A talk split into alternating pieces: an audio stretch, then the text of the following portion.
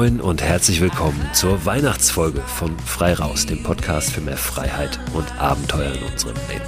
Mein Name ist Christoph Förster und wir sind wahrscheinlich alle gerade so ein kleines bisschen im Stress, weil schon in zwei Tagen Heiligabend ist. Diese Podcast-Folge ist eine ganz gute Möglichkeit, uns zumindest mal für so eine gute Stunde rauszuholen aus dem Stress und uns inspirieren zu lassen. Ich habe nämlich heute eine ganz wunderbare Gesprächspartnerin, Annie Vogt. Annie lebt in Berlin und ich habe sie vor einigen Wochen kennengelernt. Als ich sie so gesehen habe, habe ich mir gar nicht vorstellen können auf den ersten Blick, dass sie das macht, was sie macht, nämlich wirklich abgefahrene Abenteuer. Annie ist von außen betrachtet keine Superathletin, aber das Schöne ist, dass wir in diesem Podcast die Möglichkeit haben, mal nach innen zu schauen. Und das ist bei Annie ganz besonders interessant. Es geht in dieser Folge unter anderem um das Mindset, was wir brauchen, um außergewöhnliche Abenteuer zu erleben und dann auch außergewöhnliche körperliche Leistungen zu erbringen. Annie ist nämlich unter anderem mit dem Rad zum Nordkap gefahren, ist einmal komplett durch Deutschland gelaufen und ich meine nicht gegangen, sondern wirklich gelaufen, also gerannt mit Sack und Pack.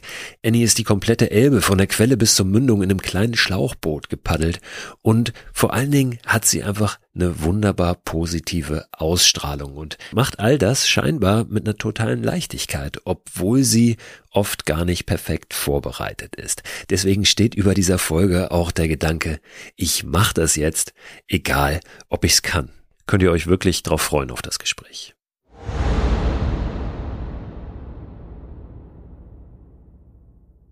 Werbepartner dieser Podcast-Folge ist wieder AG1 die von WissenschaftlerInnen zusammengestellte Mischung hochwertiger Inhaltsstoffe in Pulverform.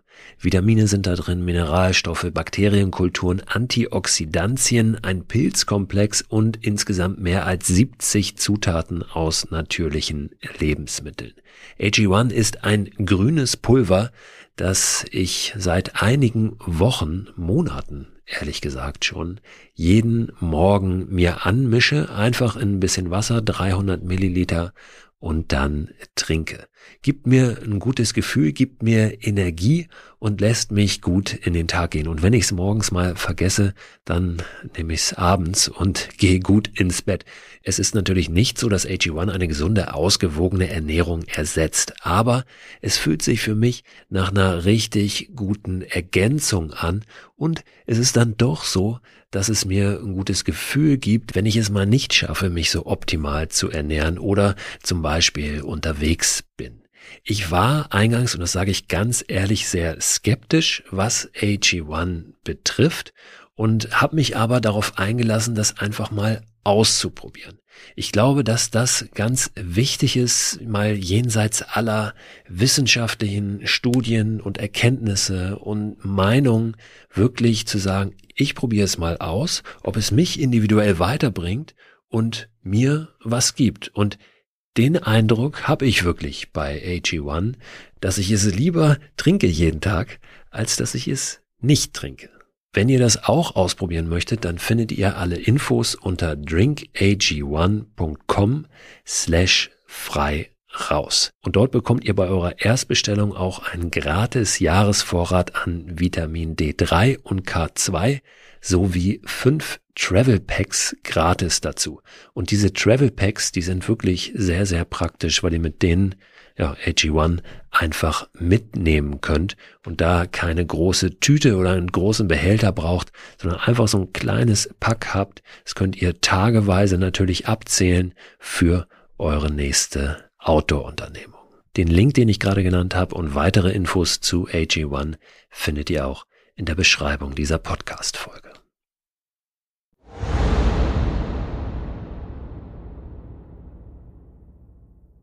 Und jetzt kommen wir zu Annie. Ich wollte von ihr erstmal sehr genau wissen, was letztlich dazu geführt hat, dass sie ihre Abenteuerkarriere so richtig gestartet hat, dass sie diese Dinge gemacht hat, wie mit dem Rad ans Nordkap zu fahren oder einmal komplett durch Deutschland zu rennen, ohne so richtig bis ins letzte Detail darauf vorbereitet zu sein. Deshalb sprechen wir erstmal eine ganze Zeit über die Dinge, die zu dem geführt haben, was sie heute tut. Wir sprechen auch über den Begriff der Heimat, was es eigentlich bedeutet, eine Heimat zu haben und wo wir eine Heimat finden können. Es geht in diesem Gespräch also um einiges mehr als um die perfekte Ausrüstung oder einen guten Platz zum Schlafen irgendwo da draußen. Ich wünsche euch viel Spaß und eine Menge neuer Impulse mit Annie Vogt.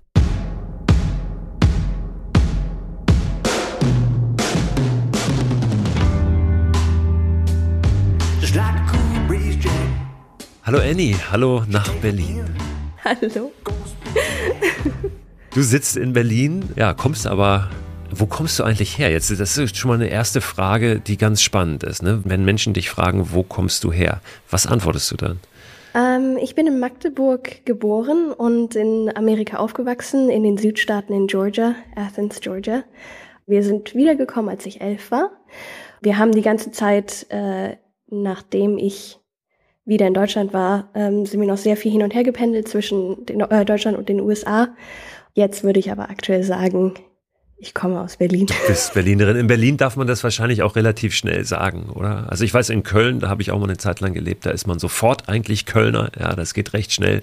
Aber es gibt auch Orte, Hamburg zum Beispiel, äh, da dauert das ein bisschen länger, bis man wirklich sagen darf, man ist dann Hamburger. Ich habe das Gefühl, in Berlin ist es auch so, man, man, äh, ich bin immer noch zugezogen, ne, nach zehn Jahren hier. Aber weißt du, in Berlin ist das nicht so schlimm, weil in Berlin gibt es ja kaum noch Einheimische, oder? Ähm, das ist jetzt natürlich ein bisschen überspitzt formuliert, aber in Berlin gibt es sehr, sehr viele ja. Zugezogene. Da bist du nicht, bist, fühlst dich nicht so alleine, fühlst dich wohl in Berlin. Das ist das, ist das Wichtigste. Ja, ich, glaub, ja. ich glaube, das war einfach der Punkt, wo ich äh, festgestellt habe, dass ich nicht mehr auf eine Karte gucken muss äh, direkt, um zu wissen, wie ich irgend von Punkt A nach Punkt B mit dem Fahrrad fahren kann und dann trotzdem einen Weg gefunden habe, da war ich so, okay, ich glaube, ich bin angekommen. Wie kam das, dass, dass, dass ihr in die USA gegangen seid, also dass du da groß geworden bist? Kommen deine Eltern daher? Haben die dazu einen Bezug oder was war der Grund? Mein Papa hat dort gearbeitet. Ähm, also Papa hat dort eine ähm, Stelle an der Universität bekommen. Und ich kann mich noch erinnern, wie ähm, als ich klein war, äh, da, als wir noch in Magdeburg gewohnt haben, meine Mama mich gefragt hat, wie würdest du das finden, wenn wir alle mit Papa mit in die USA ziehen, nach Amerika? Und ich habe ähm, einfach nur gesagt, ja, wir müssen zusammenbleiben. Aber äh, wusste gar nicht, was da auf mich zukommt. Zu dem Zeitpunkt habe ich auch kein, kein Englisch gesprochen. Ähm, es war äh, erste Klasse. Und ähm, dann hatte ich vielleicht drei Worte in petto, die ich sagen konnte. Das war Eins der Worte war Flower. Und äh, dann bin ich dort in die Schule gegangen und auch direkt am ersten Tag, ich sollte die Schule, glaube ich, einfach nur mal angucken, aber dann haben die LehrerInnen gesagt, ähm, hey, bleib doch mal einfach da. Also zumindest wurde mir gesagt, dass sie das gesagt haben. Ich habe nichts verstanden. und ähm, dann bin ich da einfach zur Schule gegangen. Nach vier Monaten ungefähr erinnere ich mich noch, dass ich ähm, auch das erste Mal so einen Witz erzählen konnte und ganz stolz auf mich war, weil ich den Witz verstanden habe und nicht einfach nur wiedergegeben habe. und äh, dann ging es mit dem Englisch.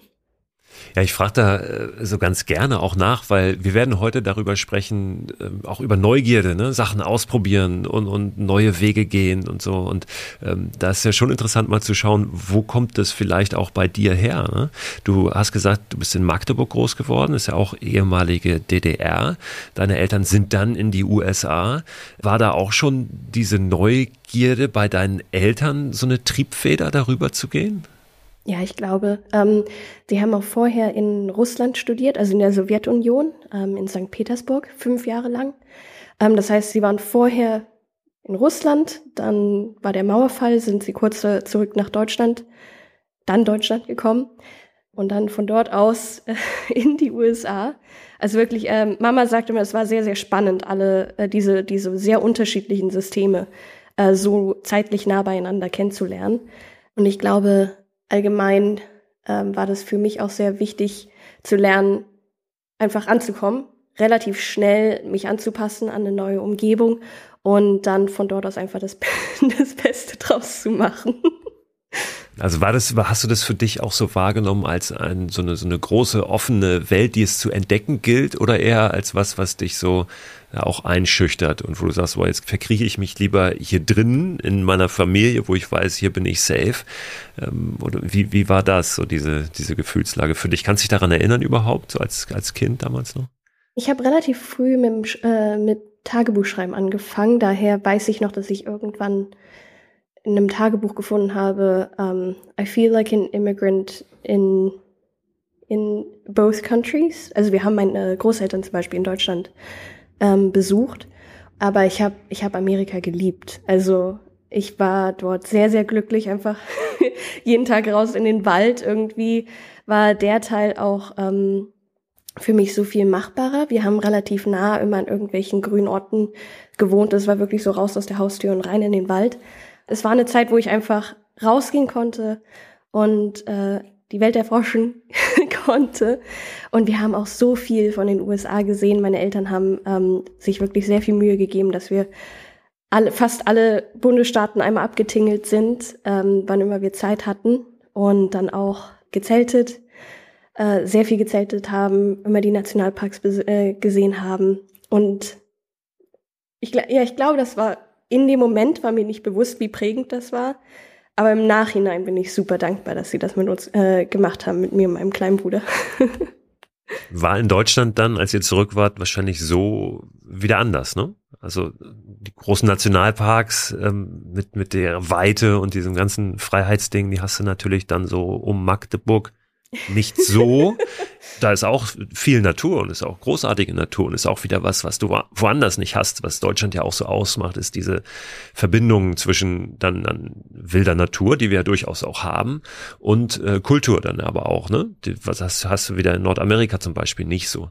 Wie, wie war das dann zurückzukommen? Ich glaube, was der große Unterschied auch war, war, dass wir vorher noch so in den Outskirts gewohnt hatten, also halt näher an der äh, näher an der Natur und dann wieder zurück in Magdeburg waren wir doch relativ urban. Ähm, wir hatten zwar einen Park vor der Haustür, aber der war vergleichsweise klein dann. Ähm, und alles hat sich sehr viel enger angefühlt. Also ähm, meine Eltern haben immer noch sehr, sehr viel mit uns gemacht. Wir waren dauernd im Harz, wir waren ähm, im Elbsandsteingebirge viel, an der Ostsee. Aber ich erinnere mich, dass es eigentlich alles immer viel enger angefühlt hat. Und das hat mir auch das Ankommen hier sehr schwer gemacht.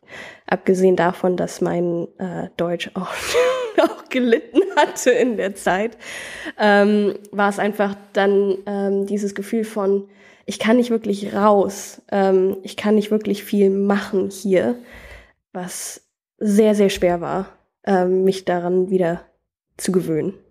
Du hast dann ja auch noch mal ein bisschen später ein paar, ich will jetzt gar nicht, Versuche ist ein blödes Wort, äh, gemacht, noch mal rauszukommen, ja, also Schritte rausgemacht aus dieser vermeintlichen, vielleicht gefühlt ein bisschen Enge in Deutschland. Du hast in Australien noch mal eine Zeit lang gelebt und dann auch noch mal in den USA, ne, als du dann schon äh, für dich selbst verantwortlich warst, jenseits der 18.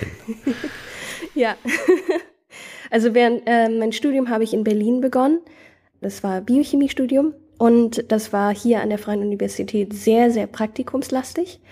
Und äh, dadurch war, war uns halt erlaubt, wir konnten quasi alles, was wir irgendwie selber organisieren konnten, ähm, internationale Praktika konnten wir überall machen. Das wurde auch unterstützt und ich bin dann, ähm, glaube ab dem zweiten Sommer meines Studiums immer wieder in die USA für Praktika zurückgegangen, also immer dann so für drei, vier Monate habe ich dann dort gewohnt, in San Diego, in der Nähe von Chicago, ähm, in DC.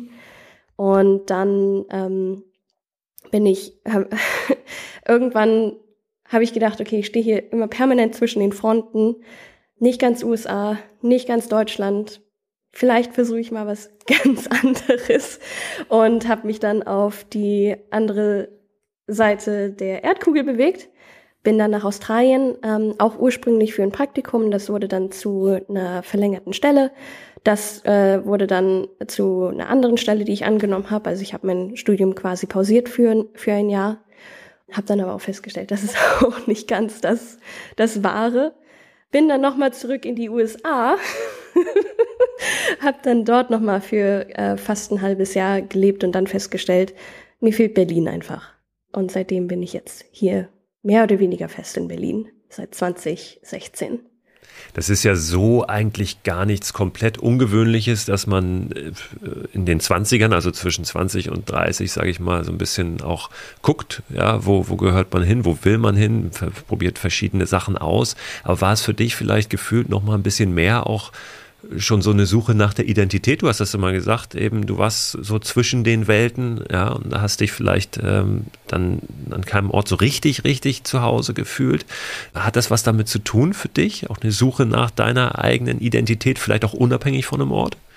Ja, absolut. Ich hatte das Gefühl, dass ich einfach, ja, dass ich, dass ich nicht so richtig Wurzeln geschlagen habe, schlagen konnte in den Orten, wo ich dann war, ich war dort meistens sehr, sehr glücklich, bin relativ schnell angekommen, habe sehr schnell Freunde gefunden und mir ähm, ein quasi ein Zuhause aufgebaut. Aber es war nie dieses Gefühl von hier gehöre ich her, äh, hier hier muss ich sein oder das ist das ist mein Basecamp, da will ich wieder zurückgehen, sondern ich habe gemerkt, das sind immer so Stationen, die ich abarbeite, aber es war kein richtiges Ankommen und erst dieses Gefühl zu haben, dass ich Berlin so sehr vermisse, war für mich so, ah, vielleicht, vielleicht ist das Basecamp geworden für mich über die Zeit, auch wenn ich jetzt nicht viel konsekutive ähm, Zeit in Berlin verbracht habe, was doch immer der Ort, wo ich wieder zurückgekommen bin, zur Ruhe gekommen bin und dann von hier aus äh, wieder raus in die Welt.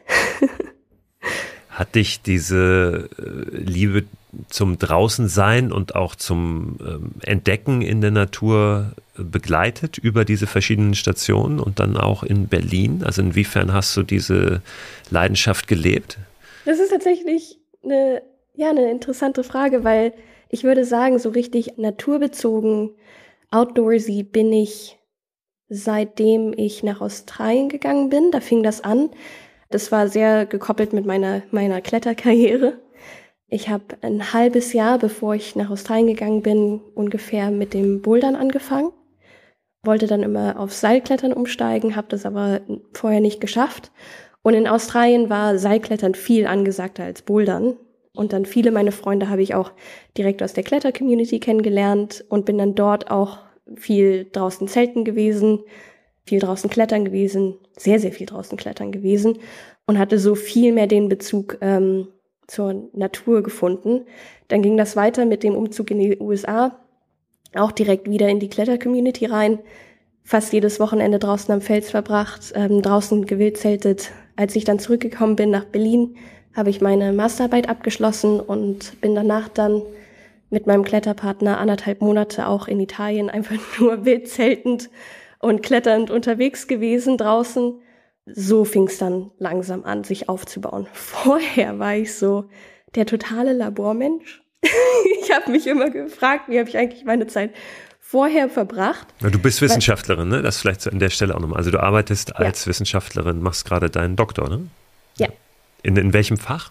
In, der, in den Neurowissenschaften. Konkret ist mein Thema Lern- und Gedächtnis. Ich versuche quasi eine sehr spezialisierte zellbasierte Karte des Gehirns aufzubauen und diese Karte dann gleich noch mit einer Funktion zu verbinden, bestenfalls. Das heißt, du bist tatsächlich viel im Labor ja. ja und äh, guckst dir da unterm Mikroskop, ich, das Mikroskop sage ich jetzt als äh, jemand, der wahrscheinlich seit irgendwie 30 Jahren, seit er in der Schule war, sich nicht mit Labortechnik beschäftigt hat. Ja. Also du guckst da in äh, Gehirnzellen rein. Genau, ja in deren Verhalten, wie die, mit wem die verschaltet sind, mit wem die reden. Ähm, und äh, daraus kann man dann versuchen, langsam eine, eine sehr, sehr kleine Karte aufzubauen.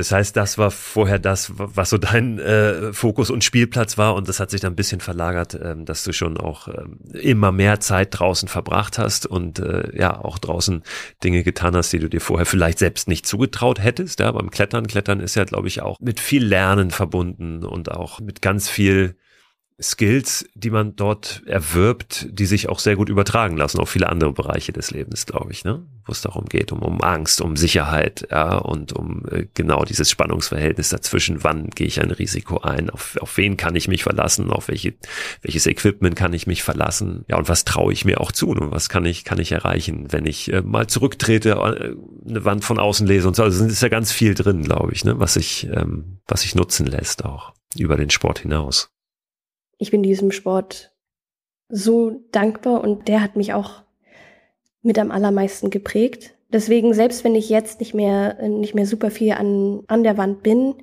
Seilklettern hat einen Schritt zurück äh, gemacht. Ich mache jetzt wirklich mehr äh, Langstreckenprojekte. Aber der Kern von dem, wie ich meine Projekte plane, ich würde sagen, das kommt alles noch immer aus dem, aus dem Klettern besonders dieses, diese äh, Teamdynamik, wem vertraue ich, woran merke ich, dass ich dieser Person vertrauen kann, wie bringe ich Leuten Neues bei, wie bringe ich mir selber Neues bei, wie gehe ich mit Angst um, ähm, was ja beim Klettern für mich immer der, der größte Faktor war. Vom körperlichen her bin ich relativ schnell gewachsen, aber ähm, Angst an der Wand hat mich immer sehr zurückgehalten. Und da ganz, ganz langsam zu lernen, wie das ist, wenn man, okay, ich habe jetzt Angst, ich kann entweder zurückklettern, was deutlich gefährlicher sein kann, oder ich atme tief durch und ich gehe weiter. Ich glaube, das war für mich der wichtigste Schritt allgemein, um auch Langstreckenprojekte anzugehen. Es gibt so ein schönes Zitat, was ich hier auch des Öfteren schon erwähnt habe, lange aber nicht mehr. Mut bedeutet nicht, dass man keine Angst hat, sondern dass was anderes wichtiger ist als die Angst. Ja, also dass du das Gefühl hast, da hinter dieser Angst, da liegt irgendwas für mich, was in irgendeiner Form wertvoll ist und deshalb gehe ich diesen Schritt trotz der Angst. Ja, also ich gucke, was kann ich tun, um auf diese Angst ähm, bestmöglich zu reagieren ja, und vorzubeugen und natürlich irgendwie auch Vorkehrungen zu treffen, aber letztlich heißt es nicht, dass die komplett verschwinden muss, die Angst, sondern dass das gerade dann besonders interessant ist und besonders wertvoll ist, wenn diese Angst da ist, zu sagen, okay, ich gucke da jetzt trotzdem hin, ich gehe da mal hinter, hinter diese Angst. Ist das auch deine Erfahrung? Ich glaube, für mich spielt auch ein großer Teil, wie gesagt, das Risiko, was man auch eingeht, wenn man, wenn man einen Schritt zurück macht, weil ich häufig in Situationen war, wo das Abklettern mindestens, wenn nicht noch gefährlicher war, als das Weiterklettern. Und sich dann vorzustellen, nur weil man jetzt gerade Panik schiebt, sich auch noch zu verletzen, ähm, bringt einem einfach die Kraft dazu sagen, okay, ein Schritt weiter. Ein Schritt weiter geht eigentlich immer. Und vielleicht ist der ja auch gar nicht mehr so schlimm. Also ähm, in vielen äh, in vielen Situationen, wo ich mich dann doch weiter getraut habe, habe ich dann festgestellt, zwei Griffe weiter war dann so ein richtig schöner Jug. oder eine viel, viel bessere Clip-Position. Und ähm, es hat sich einfach sehr selten nicht gelohnt zu gucken, was kommt jetzt danach. Ja, Punkt. Wir wollen ja auch eigentlich gar nicht übers Klettern sprechen, so, ne? Aber ich, ich, ich finde es total gut, dass wir es machen, weil es führt ja doch glaube ich, sehr auf das hin, äh, über das ich eigentlich mit dir sprechen möchte. Nämlich unter anderem als allererstes jetzt mal eine Tour, die du gemacht hast von Berlin mit dem Fahrrad ans Nordkap. Ja, auf die du gar nicht so top vorbereitet warst, wie man es wirklicherweise hätte sein können. Du hattest eben schon gesagt, du hast vom Klettern das alles gelernt, wie man Projekte plant und so weiter. Aber du sagst auch, und da haben wir im Vorgespräch kurz drüber gesprochen, dass eigentlich das, was sich so durchzieht durch deine Projekte, eher das ist, dass du gar nicht so top vorbereitet bist und dass du äh, durchaus mal Sachen wagst und einfach machst, wo du selber vielleicht kurz vorher denkst, mal, sag mal, hackt's eigentlich? Ja, also warum, du bist ja gar nicht so weit, du, du, du hast das alles gar nicht durchdacht, aber jetzt geht's halt trotzdem los und dann gucken wir mal. Ne? Das ist ja eigentlich das so, wo du sagst, dass das äh, ist wie so eine Art rote Faden, der sich auch durch deine jetzt die Projekte ziehst, die du in, in kürzerer Vergangenheit, jüngerer Vergangenheit gemacht hast. Wenn wir darauf mal schauen, auf diese Nordkap-Tour von Berlin aus, ja, das ist ja wieder jetzt kein, das ist kein Klettern, ja, wieder was ganz anderes, also mit dem Fahrrad losfahren. Wenn du jetzt so drin warst im Klettern, da auch so Fortschritte gemacht hast, warum bist du da nicht einfach bei geblieben und das versucht da immer besser zu werden? Wie kamst du jetzt auf die Idee, dich aufs Fahrrad zu setzen und damit gen Norden loszufahren? Also wenn man eine, eine Sportart wie das Klettern ein bisschen aufmischen möchte, hilft es prinzipiell immer sehr, sich vom Kletterpartner zu trennen. ähm, was halt bei mir der Fall gewesen war. Mein damaliger Kletterpartner war auch mein damaliger Freund. Wir haben sehr, sehr viel zusammen gemacht. Er hat mir auch sehr, sehr viel beigebracht, vom Wildzelten bis übers äh, Klettern. Da bin ich ihm auch im Nachhinein noch sehr dankbar für. Das, wo wir uns so langsam immer rangetastet hatten, waren auch längere Fahrrad Fahrradtouren. Aber ich habe die nie allein gemacht. Ich konnte nicht mal alleine irgendwie mein, mein Fahrradreifen reparieren, sollte ich mal einen Platten haben. Das hatte er immer übernommen.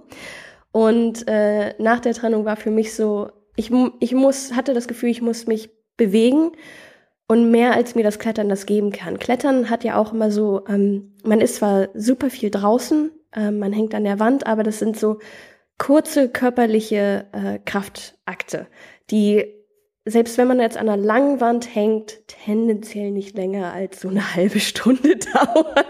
Und das, was ich brauchte in dem Moment, war einfach laufen. Also einfach raus, eine weite Strecke machen.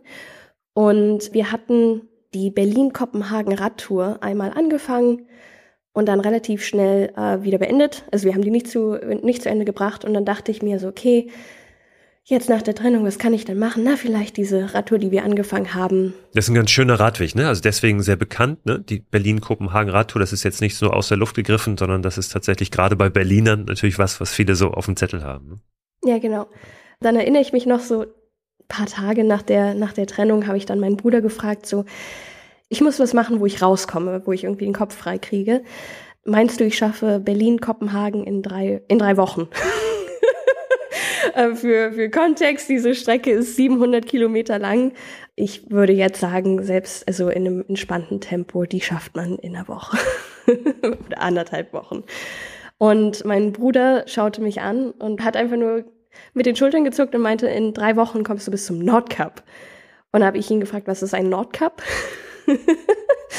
und dann hat er mir auf Google Maps gezeigt, wo das Nordkap ist. Da kam dann eine, eine sehr, sehr große Zahl an Kilometern bei raus. Ich habe ihn angestarrt, gesagt, das geht nicht. Und er hat dann gemeint, ja, aber man kann es ja probieren. 3000 Kilometer oder wie weit ist das ungefähr? Von, ja, ungefähr. Von Berlin? 2,8. Also 3000 Kilometer mit den ganzen ähm, Verwahrungen, die ich drin hatte.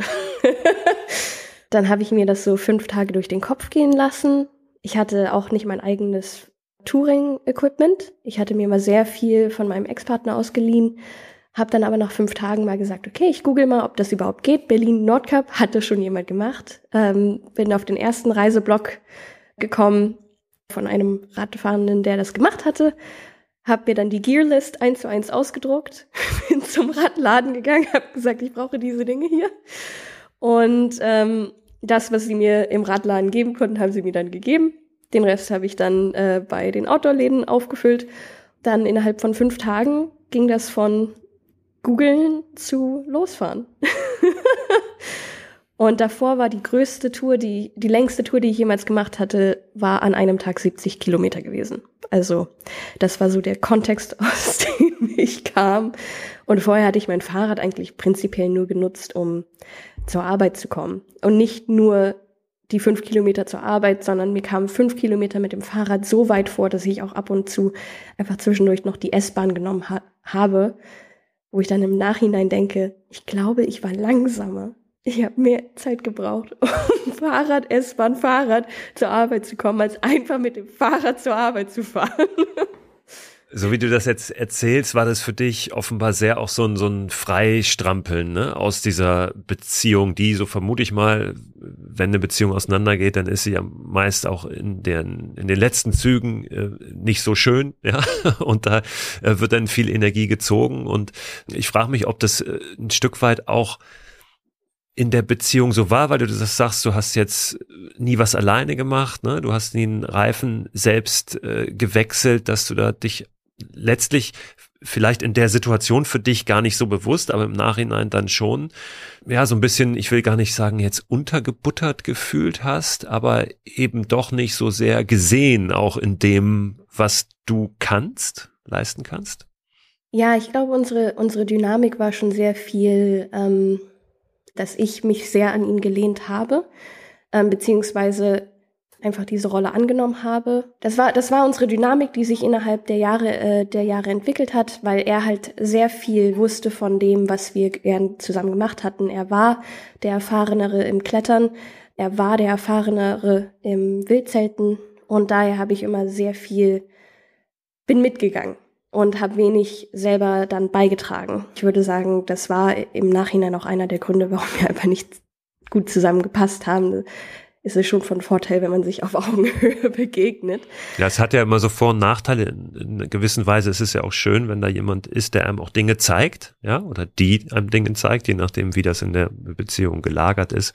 Aber ähm, es darf natürlich dann, das Pendel darf nicht zu sehr dann in die eine Richtung ausschlagen, ne? dann wird es wahrscheinlich ungesund. Ja, diese Nordkap-Tour war definitiv für mich etwas, was ich auch sehr bewusst gemacht habe, um mir zu zeigen, was kann ich, wer bin ich eigentlich, wenn ich alleine bin, wenn ich losgelöst bin von, von, von dieser, dieser Dynamik.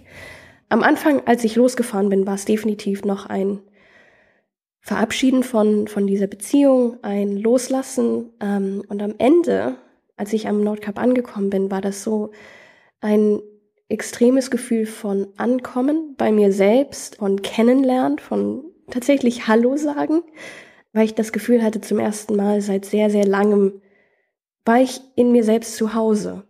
Und da schließt sich vielleicht dann auch der Bogen wieder von, vom Anfang an, dass ich immer, dass ich auf lange Zeit auf der Suche war nach diesem Gefühl von, wer bin ich, wo gehöre ich hin? Und am Nordkap habe ich festgestellt, ich gehöre zu, zu mir, ich gehöre hierhin, wo ich gerade bin. Und das ist okay. wer bist du? Also das ist jetzt natürlich eine komplexe Frage, aber du hast sie gerade selbst aufgeworfen, diese Frage. Die, ja, wer, wer bin ich? Konntest du darauf auch konkrete Antworten finden oder war das eher so dieses, dieses Gefühl, dass ja, ich, ich bin einfach so wie ich bin und das ist okay? ich habe auf der Tour festgestellt, ich habe sehr, sehr viel mit mir selbst geredet. Ich fand mich nach einer Weile extrem unterhaltsam.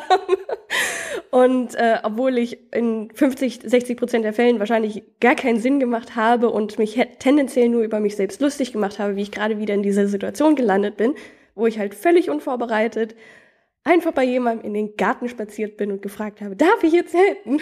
Und dann äh, wache ich plötzlich in so einer Tischlerwerkstatt auf und festzustellen, dass ich, ich mache, dass ich sehr viele Dinge mache, wo man sagen könnte, okay, das ist jetzt vielleicht nicht die rationalste Entscheidung, ähm, aber es kam sehr viel aus, aus, so einem, aus so einer Neugierde und so einer Offenheit raus, auch kombiniert so mit so ein bisschen Tollpatschigkeit. das einfach alles, das annehmen zu können, ähm, dass ich Fehler mache, dass ich mich in Situationen navigiert habe, die teilweise nicht schön, auch äh, nicht ungefährlich waren, aber es dann auch geschafft habe, mich da alleine wieder rauszuholen, beziehungsweise geschafft habe, Leute zu fragen, ob sie mir helfen können, die Initiative allein zu ergreifen und zu sagen, ich brauche, ich brauche hier gerade etwas, kann mir das jemand geben und dann auch diese Hilfe anzunehmen. Ähm, das war für, für mich sehr, sehr bedeutend und auch einfach festzustellen, dass ich, es war das erste Mal seit langem, dass ich tatsächlich so eine Geschichte geschrieben habe, ähm, die auch dann online gestellt habe und äh, wirklich sehr erstaunt war über das, über das Feedback, weil ich am Anfang nur so Tagebuch geführt hatte und ähm, am Ende von Leuten hören konnte, das war, dass es für sie bedeutsam war, zu sehen, wie jemand ohne Erfahrung losgeht und dann einfach Fehler auf der, auf der Tour macht und aus den Fehlern lernt und weitergeht. Du bist angekommen am Nordcup innerhalb der drei Wochen?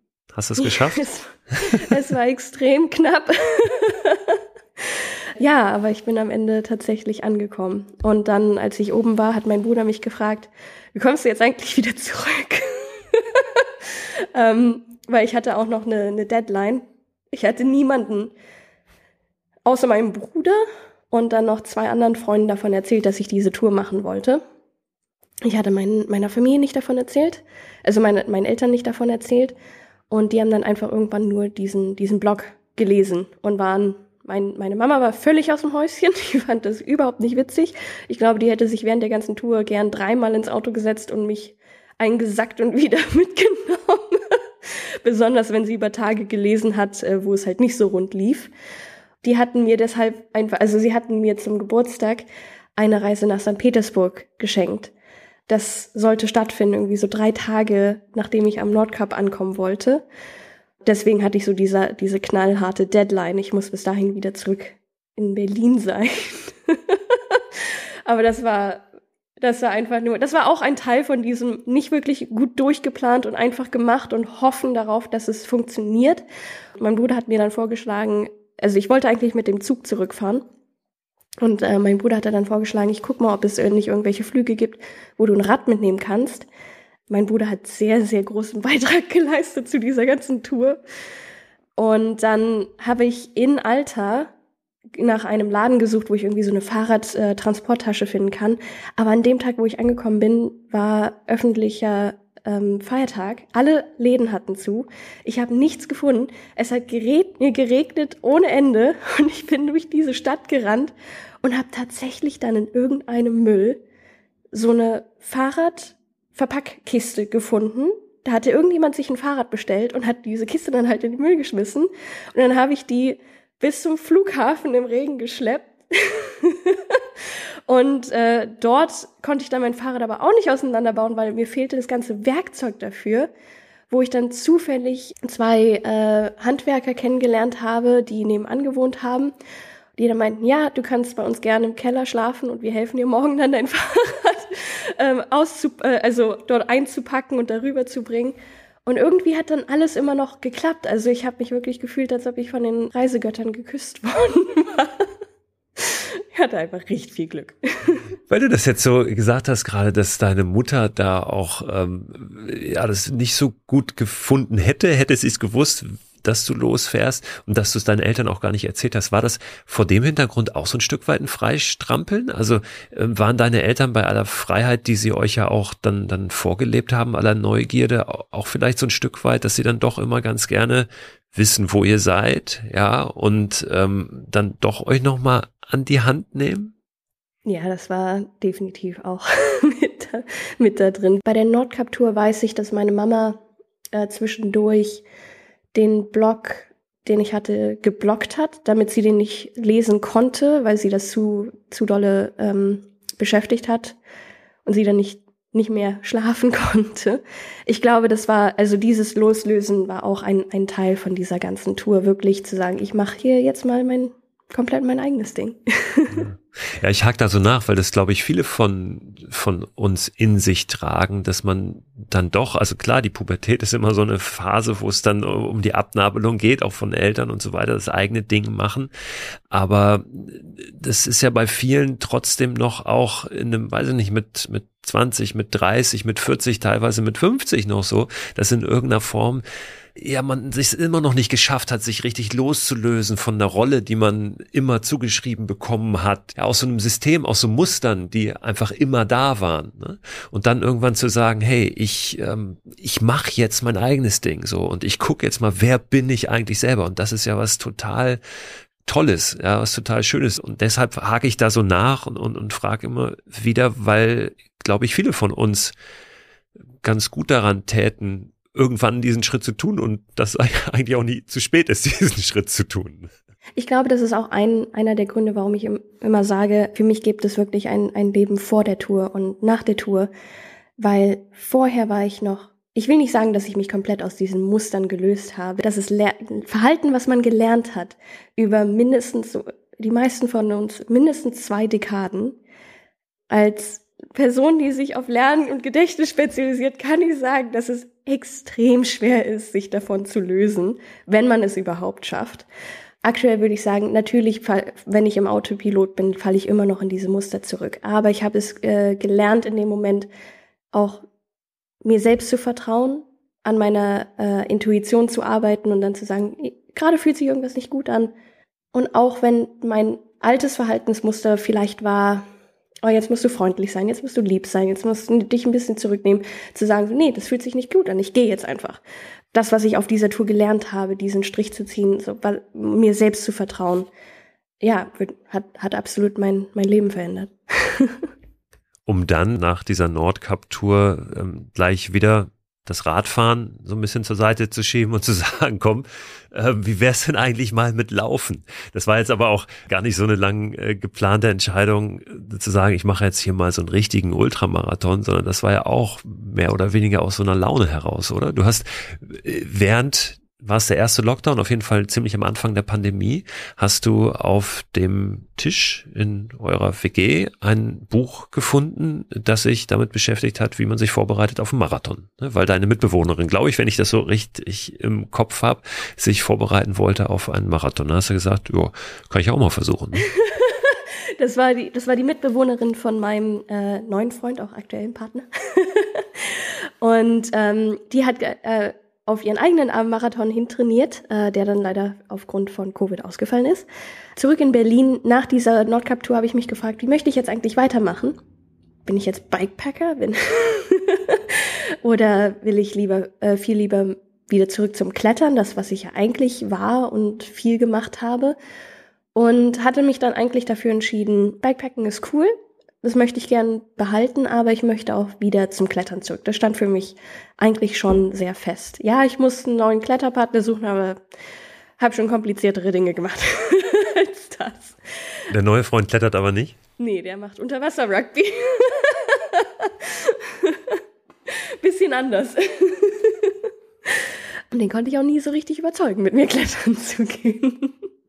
Wären dann zumindest mal äh, neue Rollen gewesen. Ne? Wärst du hier diejenige gewesen, die ihn eingeführt hätte in all die Details. Wir haben diese Dynamik haben wir auch trotzdem entwickelt, weil ich einfach mehr Outdoor-Sachen mache als er. Also beim Wildzelten ist es immer noch die Dynamik. Ich bringe ihm sehr viel bei.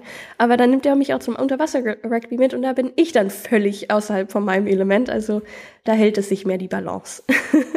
Aber wir waren mal, genau, ich habe dich unterbrochen, wir waren auf dem Weg zum, zum Laufen, waren wir. Genau, ähm, also da lag dieses Buch in, ich glaube, in 20 Wochen zum Marathon, irgendwie so, fünf Monate, Pi mal Daumen.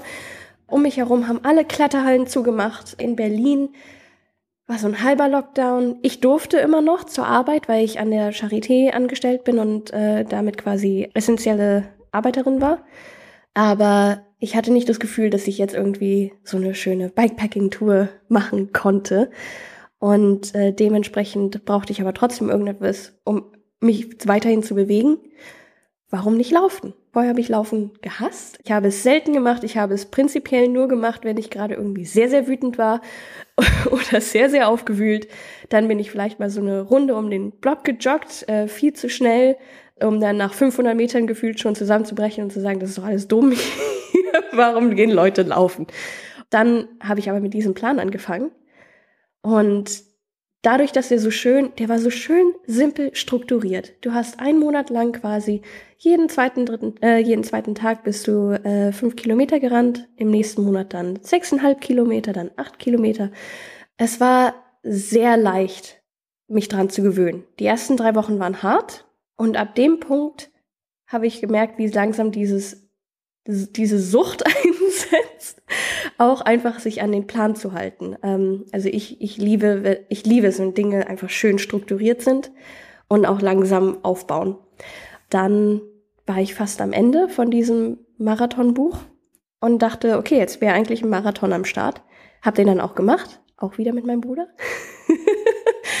ähm, und dann äh, war so, stand für mich fest, okay, ich mache jetzt ein neues Projekt Fahrradfahren lohnt sich ja nicht, ist ja alles irgendwie noch geschlossen und verriegelt und man weiß nicht genau, was man darf. Ja, okay, dann mache ich halt ein, laufe ich einmal quer durch Deutschland 1000 Kilometer. ja, und dann bin ich von der tiefsten zur höchsten Stelle Deutschlands gerannt. Solo, äh, auch wieder Solo, auch wieder self-supported, also genauso wie in einem sehr ähnlichen Stil wie die Bikepacking-Tour, aber halt deutlich lokaler gehalten.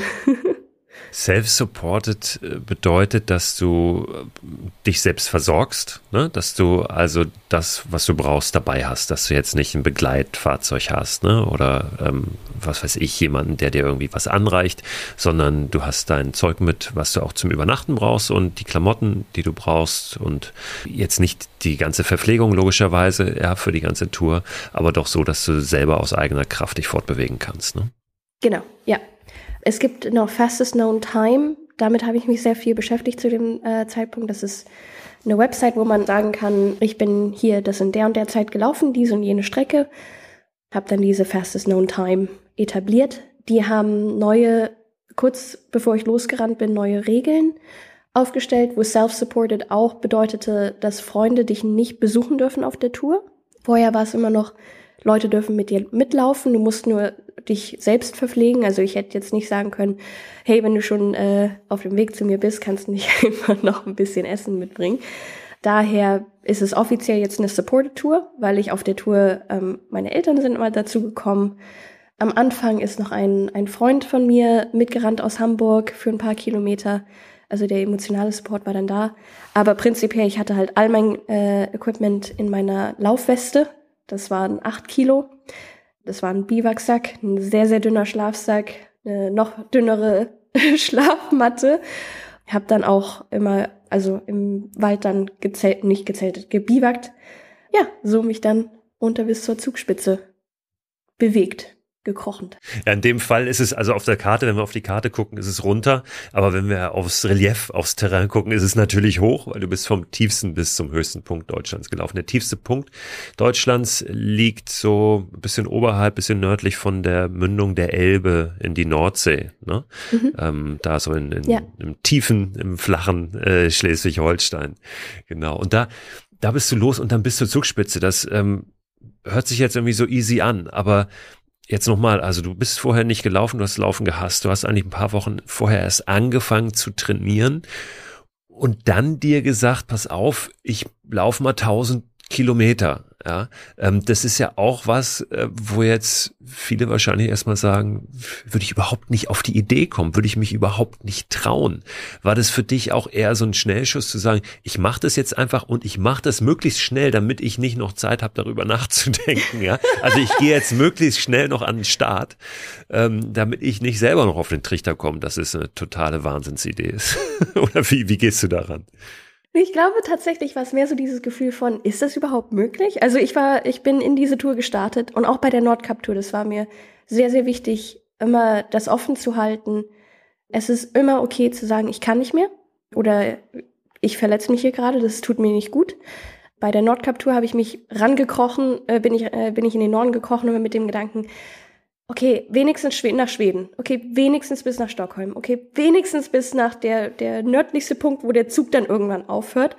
Bei diesem Ultramarathon war auch die Idee dabei, ist es überhaupt möglich? Kann man innerhalb von fünf Monaten auf einen Ultramarathon dieser Größe hintrainieren, dass man nicht nur sagt, ich laufe jetzt einen, einen Marathon, sondern ich laufe jetzt drei Wochen, es waren dann dreieinhalb Wochen, konsequent jeden Tag einen Marathon, mehr oder weniger.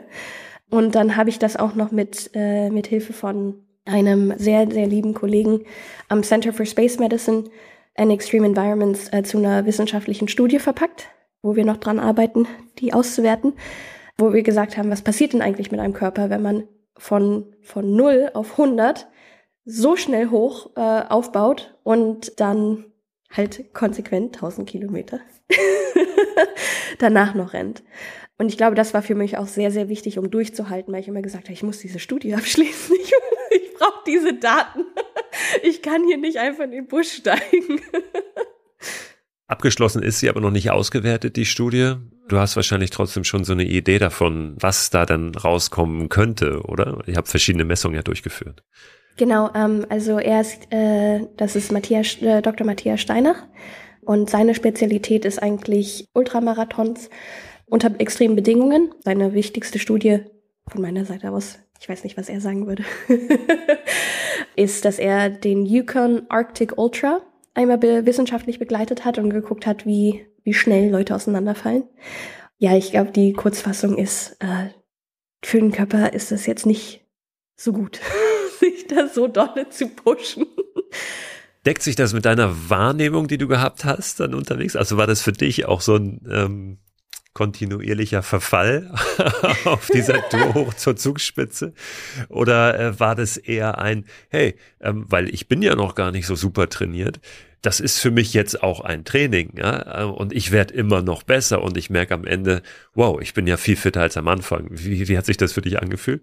Dass, dass ich am Ende viel fitter bin als am Anfang, das habe ich mir sehr gewünscht. ist aber leider nicht eingetreten.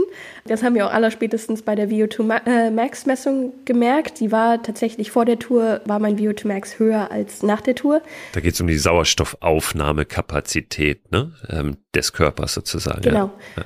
Und das, was sich allerdings sehr bei mir verändert hat, war, obwohl mein VO2 Max nicht mehr so hoch war, war ich trotzdem fähig, länger auf dem Laufband zu bleiben, einfach weil ich mental viel, viel stärker geworden bin auf der ganzen Tour. Einfach aus den Muskeln trotzdem noch viel mehr rausziehen konnte, obwohl sauerstoffmäßig mein Körper schon lange gesagt hat, so, okay, das, ich, ich toppe hier aus, ich kann nicht mehr. Aber allgemein auf diesen Touren stelle ich, habe ich jetzt festgestellt, dass es immer so, die erste Woche ist mega hart Meistens ähm, spinnt bei mir, also zumindest bei mir, ich weiß nicht, wie es anderen Leuten geht, spinnt der Magen. Also wo ich dann sehr, sehr aufpassen muss, ähm, dass ich irgendwie Nahrung drin behalte, genügend äh, esse, genügend Wasser trinke, genügend schlafe und dann ab der zweiten Woche geht's einigermaßen wieder. Auf dieser Tour explizit habe ich den extrem brillanten Fehler gemacht, kurz vorher noch neue Schuhe zu kaufen. Ich glaube, ich hatte in diese Schuhe nur 200 Kilometer noch Training gesteckt, bevor ich mit denen losgerannt bin. Und das sollte man nicht machen. Nicht mit neuen Schuhen auf so eine Aktion losrennen, weil innerhalb von anderthalb Wochen hatte ich dann auch sehr, sehr aufgerissene Füße. Also das war dann auch nicht mehr so feierlich. Da musste ich dann auch einen Tag, ähm, habe ich im Harz, glaube ich, komplett unterbrochen, 24 Stunden lang, einfach nur um damit, die, damit meine Zähne aufhören zu bluten. Am Ende ging's, ich kann mich nicht mehr an, äh, an explizite Verletzungen erinnern am Ende der Tour, aber ich weiß, wie, wie fertig ich war. Also. Warum hat sich's trotzdem gelohnt? Und ich hoffe, dass es der Fall ist, dass es sich trotzdem gelohnt hat. Ich fand es einfach so spannend zu sehen, wie, ähm, wie divers die deutsche Natur tatsächlich ist. Auf so einem relativ kleinen Raum hatte ich das Gefühl, ich bin einmal konstant eine Woche lang nur durch Maisfelder gegangen. gerannt. Und ähm, dann oben äh, in Hamburg die, die Elbregion. Ich wusste nichts von äh, wie die, die Heide, die ja äh, bisschen südlich war. Lüneburger Heide, ja. Genau. Die war wunderschön. Ich habe die ja auch im August gemacht die Tour. Da hat die geblüht wahrscheinlich, ja, die genau. Heide, ne? Das ist so die Zeit, ja. ja. Schön. Und ich wusste gar nicht, dass die existiert. Und dann ging es weiter mit dem Harz und den, ich habe von dem Rennsteig in Thüringen auch vorher noch nie gehört und war extrem verzaubert von, einfach von, von der, von der Bandbreite. Natürlich habe ich erwartet, dass mich die Zugspitze völlig wegfegt, aber tatsächlich fand ich ähm, die anderen Stellen fast noch schöner. Also die konnten absolut mit der Zugspitze mithalten. Ich bin ja einfach total begeistert davon, Deutschland einfach viel besser kennengelernt zu haben. War das für dich auch wieder ein, ein weiterer Beweis oder eine weitere Bestätigung dafür, ähm, dass es genau richtig ist, einfach wieder was Neues auszuprobieren. So und, und ähm, ja, wieder einen nächsten Schritt zu gehen. Und äh, was wäre dann jetzt daraus folgernd für dich der wieder nächste Schritt? Oder bist du jetzt beim Laufen, beim Ultramarathon dabei geblieben? Ich finde es immer wieder mega spannend, auch die Community, die hinter einem Sport steckt, kennenzulernen. Ich finde immer noch Ultramar besonders Leute im Ultramarathon-Bereich haben den lustigsten Humor aller Zeiten. diese, diese ganze Community ist irgendwie so, so sehr mit sich selbst fertig und macht es trotzdem. Die liebt ihren Sport einfach trotzdem. Äh, ich glaube, keiner nimmt sich so richtig ernst. Äh, zumindest war das meine Auf, äh, Auffassung.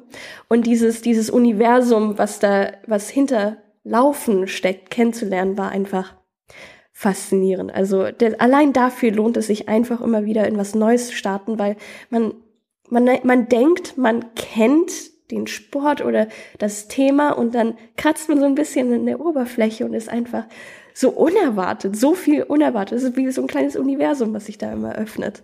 Das ist interessant, dass du das sagst, dass du das gerade das auch so äh, spannend findest, weil ich habe manchmal das Gefühl, ich bin ganz froh, dass ich nicht zu sehr reingehe in so eine Community und zu sehr dahinter blick, sondern guck eher, dass ich dann vorher wieder abhau und zum nächsten gehe.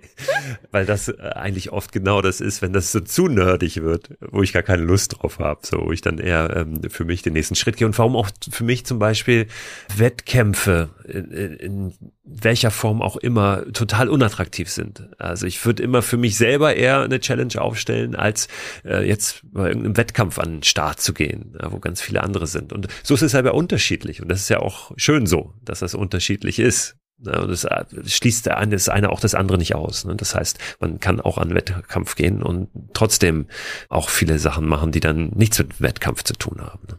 Was mir immer wichtig ist, ist zu wissen, warum die Leute so, so nerdig, also ähm, Klettern zum Beispiel würde ich auch sagen, ist, wenn man richtig tief reingeht, das ist eine Religion. Das ist wirklich, das ist ein Lebensstil.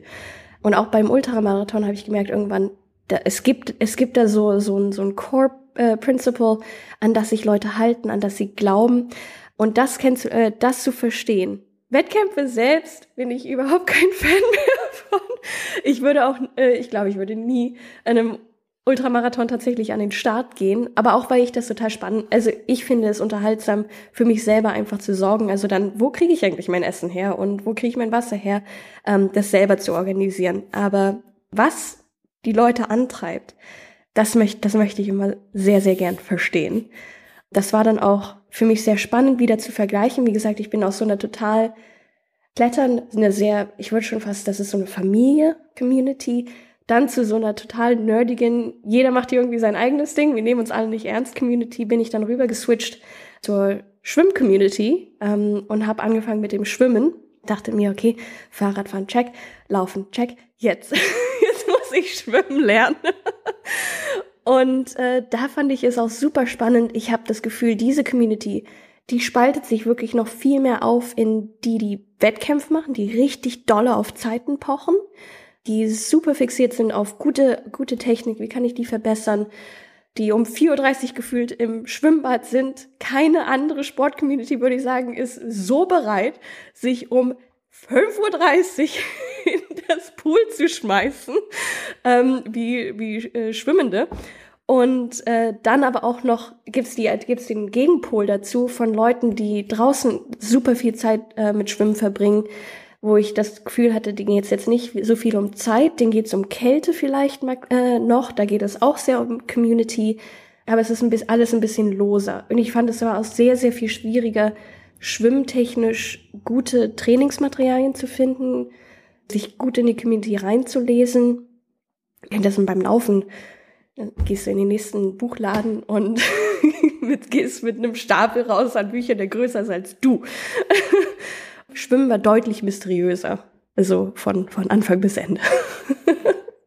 Schwimmen werden wir jetzt gar nicht, weil sonst, ich weiß, wir könnten jetzt hier noch drei Stunden reden. Ne? Das werden wir jetzt mal ein bisschen offen lassen, wo das mit dem Schwimmen hingeführt hat. Aber auch gar nicht so weit weg, sondern du hast auch so ein, oder Sag mal so, du wolltest ein Schwimmabenteuer vor der Haustür erleben, ja, auf der Elbe. Es kam dann doch wieder ein bisschen anders und es kam noch was Neues dazu, nämlich A, eine Schwangerschaft bei dir, ja, die das mit dem Schwimmen so ein bisschen kompliziert gemacht hat und letztlich dazu geführt hat, dass du das so nicht umsetzen konntest. Aber du bist dann wieder auf was ganz Neues umgestiegen, auf das Paddeln. Bist mit einem Packraft dann die Elbe runter. Aber auch das will ich jetzt gar nicht mit dir nochmal so auseinandernehmen, sondern da möchte ich ganz gerne verweisen auf deine Website und auf die Möglichkeiten, darüber eben auch nochmal was zu lesen, weil ähm, das, was du da erlebt hast und ähm, was du sonst noch so machst. Ja, das ist ja wirklich sehr, sehr viel. Ich habe mir echt überlegt, auch vor diesem Gespräch, wie kriegen wir da wie, wie kriegen wir das überhaupt zu greifen, ne? ähm, was du alles machst? Und ich glaube aber, dass ähm, vor allen Dingen dieses, dieses Loslegen, machen, den Mut haben, Neues auszuprobieren, ne? sich auch äh, loszustrampeln von Mustern, irgendwie, denen man ja so ein bisschen gefolgt ist in der Vergangenheit und da immer wieder neugierig Neues zu entdecken. Ja, nicht nur neue Landschaften, wie du es gesagt hast, sondern auch eben neue Seiten an sich selbst. Das, das eigentlich was ist, was so ein bisschen als roter Faden auch dienen könnte für das, was du tust? Oder wie würdest du das sehen? Nein, absolut. Ich würde sagen, es ist so die Kombination aus, ja, neu, neu, extrem neugierig sein und äh, den Mut haben, das dann einfach oder es einfach zu machen. Ich würde es selbst nicht als Mut beschreiben, weil ich eigentlich selber sagen würde, ich bin eine relativ vorsichtige Person, bin jetzt nicht dazu geneigt, viele Risiken einzugehen. Herrgott, ich habe manchmal Angst, äh, Rechnungen, Briefrechnungen aufzumachen, weil ich so, oh Gott, was kommt denn jetzt als nächstes? Aber dann trotzdem das einfach neue Dinge anzugehen, zu starten, zu gucken, wo bin ich gerade, äh, wo will ich hin und wie bringe ich diese zwei Wünsche oder die Basis und das Ziel zusammen. Ja, da sind wir wieder bei dem, Mut bedeutet nicht, keine Angst zu haben. Ne? Weil das ist okay, Angst zu haben, aber man kann es trotzdem mutig sein.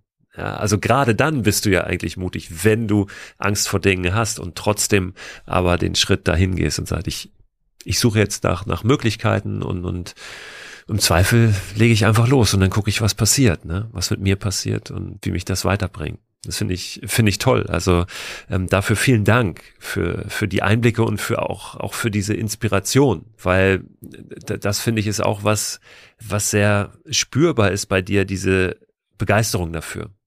Ja, also diese Lust, was Neues zu machen. Das hat ja auch immer zwei Komponenten. Wenn sich Dinge verändern, dann äh, ist ja auch da diese, manchmal diese Angst davor, diese Sorge, Mist, ich will eigentlich, dass es so bleibt, aber die Lust darauf, zu wachsen, was auch immer das bedeutet, ne? Ähm, auch wenn das nicht immer nur ein Spaziergang ist. Die Lust auch darauf, dass Dinge schwierig werden. Die Lust auf Herausforderungen, die Lust, dass man Lösungen für was finden muss, wofür man noch nie Lösungen finden musste, weil man noch nie in der Situation war. So, ne? Diese Begeisterung zu haben. Und ich finde, das ist was, äh, was bei dir sehr spürbar ist. Und dafür vielen Dank, dass du die hier mit uns geteilt hast dir natürlich jetzt vor allem für die auch nahe Zukunft alles Gute, weil ich habe es vorhin schon kurz angedeutet, du bist schwanger, mittlerweile hochschwanger. Ja. ja es ist bald soweit. Wann ist Stichtag? Weihnachten. Weihnachten, stimmt, genau, Weihnachten. Und ich habe dir noch erzählt, das äh, wird interessant. Vielleicht haben wir am Ende am gleichen Tag Geburtstag. Also dein, euer Nachwuchs und ich, weil ich auch um Weihnachten Geburtstag habe. Ja, da wünsche ich euch ein ganz besonders schönes Weihnachtsfest und einen guten Start ins neue Jahr. Das wird dann auch sehr interessant ja für dich. Was ist dann noch möglich? Und ich weiß, das ist ja auch was, was dich beschäftigt. Ne? Wie verändert sich dann auch dein dein Draußensein, ja, euer Draußensein, wenn dann Nachwuchs da ist. Ich habe mit der Anna Zirner schon äh, ja sehr viel über dieses Thema gesprochen. Ihr kennt euch auch gut, ja, und ähm, das das wäre für mich dann auch nochmal interessant zu hören, wie wie ist das für dich dann im neuen Jahr und lass uns doch dann irgendwann gerne nochmal verabreden und nochmal austauschen. Das klingt richtig gut.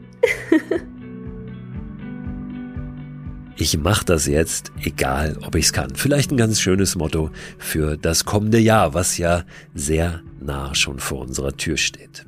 Wenn ihr mehr über Annie erfahren wollt, vielleicht auch noch ein bisschen detaillierter nachlesen wollt, was sie auf ihren Touren erlebt hat, dann besucht einfach ihre Website. Ich habe mit ihr schon darüber gesprochen, dass sie dringend eine braucht, die ein bisschen eingängiger ist. Denn wenn ich euch jetzt den Namen der Website sage, dann werdet ihr wahrscheinlich drei Fragezeichen im Gehirn haben. Die heißt thebotbeyondthebrains.com. The Bot Beyond the Brains und Brains ist auch noch mit Z geschrieben.com. Was ein bisschen einfacher ist, wenn ihr einfach Annie Vogt googelt. A-N-N-I-E und dann V-O-I-G-T. Annie Vogt. Dann werdet ihr auch auf dieser Website landen. The Bot Beyond the Brains ist genauso wie ihr Instagram-Account, den ihr unter dem gleichen Namen findet, The Bot Beyond the Brains, auf Englisch gehalten. Aber da hilft ihr auf der Internetbrowser mit einer automatischen Übersetzung. Alle Infos und alle Links bekommt ihr aber natürlich auch nochmal in dem Newsletter jetzt Ende der Woche. Und diesen Newsletter könnt ihr abonnieren unter christoförster.com slash frei raus. Es wird am 29. Dezember die nächste Freiraus-Folge geben. Das wird so ein kleiner Jahresrückblick, auch mit ein paar Denkanstößen. Natürlich nochmal jetzt für das neue Jahr, für das, was vor uns liegt. Und ich freue mich sehr, wenn ihr da reinhört. Habt eine gute Zeit.